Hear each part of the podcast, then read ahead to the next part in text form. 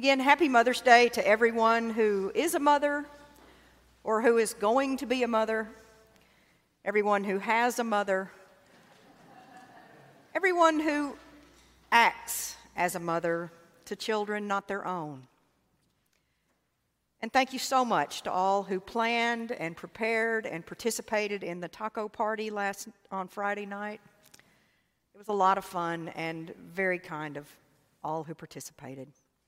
And the gift, a full set of Bible commentary with a bookcase, was just too much. But it's just what I need. And the cards and the gifts and the sentiments have all really touched my heart. My cup is running over. The lectionary readings we use are organized on a three year cycle. We can always know exactly what readings will be heard on any given Sunday in an Episcopal church. So, when I knew this day was to be my last here at St. Peter's a couple of months ago, I immediately went to the lectionary to see what, the, what readings were assigned. And when I saw the psalm appointed was the 23rd, I knew it was there that I would draw my inspiration. We most often hear the 23rd psalm at funerals. We heard it yesterday for Frank Jordan. But if we can forget how we all learned it as children and look at it through our adult eyes and experience, we can see it as a psalm of life and not of death. In his book, Out of the Depths, the Psalms speak for us today.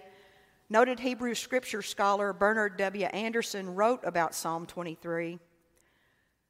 The Davidic king, or the psalmist, discerns a meaning flowing through his life, which he can account for only by saying that Yahweh, like a shepherd who guides his sheep into the right trails that are beneficial for the flock, has been directing his life along a course that leads toward fulfillment.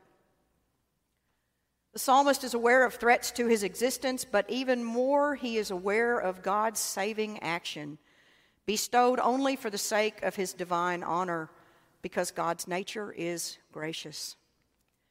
Some have suggested that the shepherd's psalm was composed by a person who, in the maturity of life, looked back across the years and traced the purpose of God through the whole story. So, this is the story of how God's goodness and mercy pursued me here at St. Peter's. And this story came about a couple of months ago, back at the beginning of the year, when Greg asked the staff to write up a job description of what each of us actually do, not necessarily what is assigned in our contracts, which those lists, you know, tend to be different, and to include a narrative of how we see those roles. And I really was appreciative of that because it sort of forced me to look back on my time here. And so this is a portion of that narrative, and I apologize in advance to the vestry because they've already heard it. in July of 2016, Bishop Benfield asked me to serve here at St. Peter's as a deacon. Not long after that, I found out that Terry Daly was in the process of leaving. But I was unable to share that information with anyone for a long time. Knowing that her leaving would be a serious change for the congregation, I understood my role to be one of steadiness and presence. When Bob Brown, Linda Brown, and I were all here together, that is how we saw our roles to shepherd St. Peter's as well as we knew how through the changes at the time. And thankfully, our Iona training served us well. Since Terry's departure, I've been here through Bob Brown's interim tenure, Jerusalem Greer's departure for the National Church, Greg Warren's calling as rector, John Churchwell's departure for the Northeast, and the untimely death of our beloved Linda Brown. Been through a lot together in the last five and a half years, haven't we? Frequently, in my moments of anxiety and doubt, I felt God's presence with me here, steadying me to keep doing the work. To this day, I understand my role to be one of steadiness and presence. And I hope that I have fulfilled that understanding. I am a priest today because of my time and experience here at St. Peter's.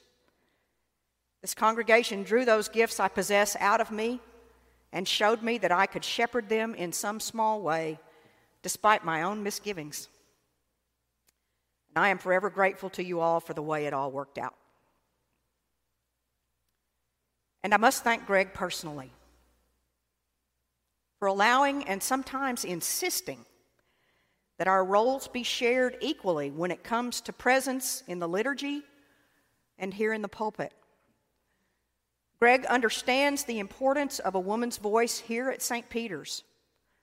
I am deeply grateful to him for allowing me to grow into my role as priest here.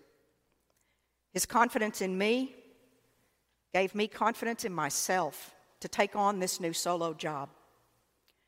And there aren't many male priests who would do that. And Greg and I have also talked about continuing to try to grow the partnership between St. Peter's and St. Nicholas. We've already shared three Blue Christmas services. We've shared a few Thanksgiving baskets with members up there this past year. I would like to expand their food pantry offerings as well. And I know a place that has a pretty good one. Also, one of their members wants to get married right here in December. We're giving them the five finger family discount. so you'll see me around from time to time. The story of God and God's chosen people doesn't dwell too long in nostalgia for the past nor is there much settling in the present. There is always a sense of movement toward the future. Like Israel, we are summoned always to go with God as our shepherd into the future where surely God's goodness and mercy will follow, or more accurately, pursue us all the days of our lives. One more thing. I want you all to remember, here it goes. Warren, it's 1122. I want you all to remember how important this place is. Not just to those of us who love this church, but to this community. The psalmist refers to the valley of the shadow. We are certainly in the valley of the shadow now. Not so much the shadow of death, because we really don't fear that, but more like the shadow of fear. Fear seems to have hold of so many people fear of the unknown, fear of losing power, fear of losing freedom. Remember when you were young and were afraid of the dark, perhaps? What was the one thing that could make your fear go away? For me, it was the turning on of the light. For Conway, St. Peter's is that kind of light, the kind that drives away the shadow, the fear. My hope is that St. Nicholas in Maumelle will be the same kind of light, driving back the shadows and the fear. In Tolkien's Lord of the Rings, The Return of the King, when the shadows were long and deep and dark, the beacons of Gondor were lit so that the communities of humankind would know, although they were far apart, that they were not alone. I hope it will be like that between us now.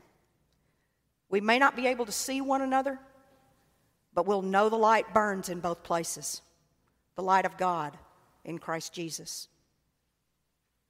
I hope you'll come and see us there sometime. The door will always be open to you.